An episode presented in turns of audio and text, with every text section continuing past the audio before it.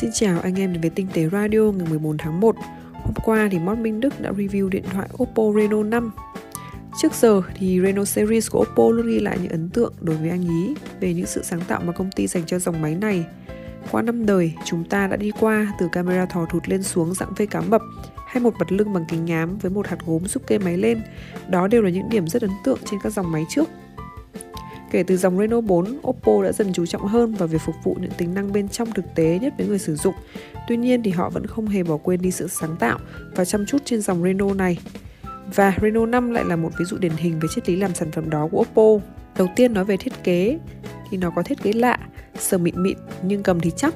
Anh em có thể thấy mặt lưng của dòng máy này là điểm đầu tiên làm cho chúng ta khá ấn tượng khi nó vừa là một lớp mặt lưng hoàn thiện nhám lại vừa có hiệu ứng chuyển rất nhiều màu sắc khác nhau, tương tự như lớp trong của vò những con ốc xà cừ. Ngoài ra thì lớp mặt lưng nhám này giúp những người đổ nhiều mồ hôi tay có cảm giác lạ hơn, nghĩa là thực ra chất chắc nhưng vẫn cảm giác mịn mịn là lướt. Điểm thứ hai mà anh ấy thích ở máy là nó cũng rất nhẹ. Khá là hiếm những chiếc máy kích thước to thế này nhưng lại nhẹ để chúng ta có thể cầm trên tay. Trọng lượng của máy chỉ khoảng 174 gram thôi và nó kết hợp với độ dày khoảng 7,8 mm. Việc cầm nắm sẽ trở nên dễ dàng và thích hơn. Việc bỏ vào túi quần cũng thoải mái, ít cấn. Các chi tiết này trên máy liên lạc với nhau, tự chung lại giúp cho chiếc Reno 5 rất thân thiện với bàn tay qua sử dụng hàng ngày. Màn hình vừa đủ để cân bằng giữa pin và độ mượt của chuyển động. Xoay ra mặt trước chúng ta có một màn hình AMOLED với kích thước 6,4 inch. Màn hình này rất là theo kịp thời đại khi được Oppo trang bị tần số quét lên 90 Hz. Cá nhân anh ấy thấy con số 90 Hz này đem lại sự cân bằng giữa mức độ tiêu hao năng lượng và độ mượt chuyển động khi chúng ta vuốt trên màn hình. Nó vẫn sẽ cho chúng ta thấy chuyển động mượt mà hơn nhiều nếu so với những tốc độ làm tươi tiêu chuẩn của 1 đến 2 năm trước là 60 Hz. Mặt khác, màn hình 90 Hz cũng giúp tận dụng tốt hơn viên pin có dung lượng 4150 mAh. Trong suốt một ngày sử dụng với khá là nhiều những tác vụ khác nhau bao gồm cả việc lướt Facebook, chat Telegram, lướt tinh tế, nghe nhận cuộc gọi và chơi game PUBG một hai trận vào buổi trưa, khoảng chừng đến tầm 6-7 giờ thì nó mới thật sự không còn pin nữa. Sạc VOC 45 phút đầy pin, nửa tiếng đầy 80%. Đây là một chiếc điện thoại hàng nhà của Oppo cho nên nó không thể nào thiếu được điểm mạnh của Oppo xưa giờ là sạc nhanh với công suất lên tới 50W. Cho nên mỗi lần sạc chỉ tốn khoảng 45 phút đầy. Nếu anh em không có thời gian thì chỉ cần cắm sạc 30 phút là đạt được 80% pin, một tốc độ sạc khá ấn tượng. Về cấu hình thì chúng ta có con SoC Snapdragon 720G cũng như là RAM 8GB. Tất cả mọi thứ đều rất đầy đủ để đáp ứng nhu cầu trải nghiệm của người dùng. Tất cả game, tác vụ nhìn chung đều mượt mà. Nếu Oppo thì dừng lại thiết kế có sáng tạo một chút dừng lại ở việc phần cứng đủ dùng như thế hay là dừng lại ở việc màn hình 90 Hz thì có thể nói là Reno 5 sẽ rất bị lẫn lộn với những chiếc điện thoại khác trên thị trường, đặc biệt là đối với những dòng Android vốn bây giờ khá là giống nhau. Cái làm nên Reno 5 chính là những tính năng chụp hình rất ấn tượng từ xưa giờ. Oppo luôn muốn đem lại nhiều trải nghiệm về chụp ảnh như là phần mềm hay tích hợp AI. Một điều mà Reno 4 trước đây ghi điểm đó là khả năng quay video tắt màu. Còn với Reno 5 thì Oppo lại làm cho khả năng chụp hình hoàn thiện hơn. Chúng ta vẫn có 4 camera ở phía sau với 4 ống kính và 4 tiêu cự tương đương khác nhau. Chúng ta vẫn có cam siêu rộng 1x, 2x hay zoom quang 5x. Tất cả những điều đó sẽ không làm nên chuyện gì nếu thiếu đi thuật toán trí thông minh nhân tạo. Nhờ tích hợp AI về mặt phần mềm chụp hình thì Reno 5 thể hiện rất tốt. Nó cho chúng ta một suy nghĩ rằng nó sẽ giúp cho việc tạo ra những tác phẩm nghệ thuật đối với mỗi chúng ta dễ hơn rất nhiều. Một ví dụ có thể kể tới là tính năng quay video phơi sáng kép, một tính năng được Oppo đề cập khá nhiều khi giới thiệu chiếc máy này. Nó giúp chúng ta làm ra những video khá là deep, giúp chúng ta quay một hậu cảnh lồng một chủ thể, tạo nên một hiệu ứng rất sống động và ấn tượng. Sau đó chỉ cần hậu kỳ nhanh trên máy là có hàng để xài. Việc làm quen với thao tác chụp chức năng này cũng không mất thời gian, chỉ cần có ý tưởng xíu là được. Ngoài ra chúng ta còn có sẵn những công cụ preset để hậu kỳ trực tiếp ngay trên máy, thậm chí có sẵn nhạc, text và các hiệu ứng để chúng ta lồng vào video, từ đó đưa ra những tác phẩm rất là nghệ ngay trên chiếc máy luôn.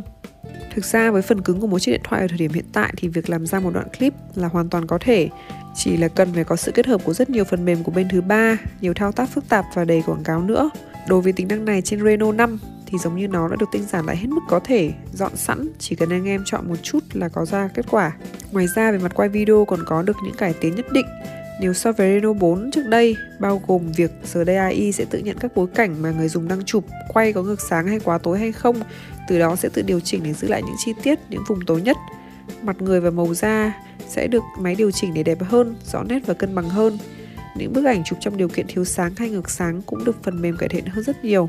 8,69 triệu đồng là tất cả những gì mà em có được khi bỏ số tiền này ra để tậu Reno 5. Chiếc máy này sẽ là một lựa chọn cho ai muốn tìm một chiếc máy mỏng, nhẹ, mặt lưng lạ, cầm lạ và độc, thu hút ánh nhìn với phiên bản màu.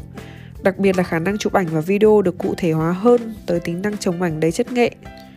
Thành viên Samsung Focus đã trên tay đồ rẻ là chiếc đèn bàn sạc Anh ấy chia sẻ là đầu năm nay thì con anh ấy vào học lớp 1. Nhóc đòi mua một cây đèn bàn để ngồi học bài cho sáng. Anh ấy phân vân mãi giữa đèn bàn LED dây cố định và đèn bàn LED có pin tích hợp và cuối cùng thì anh đã chọn mua loại đèn bàn LED có tích hợp pin vì tính di động cao, lại nhỡ khi cúp điện có cái mà dùng.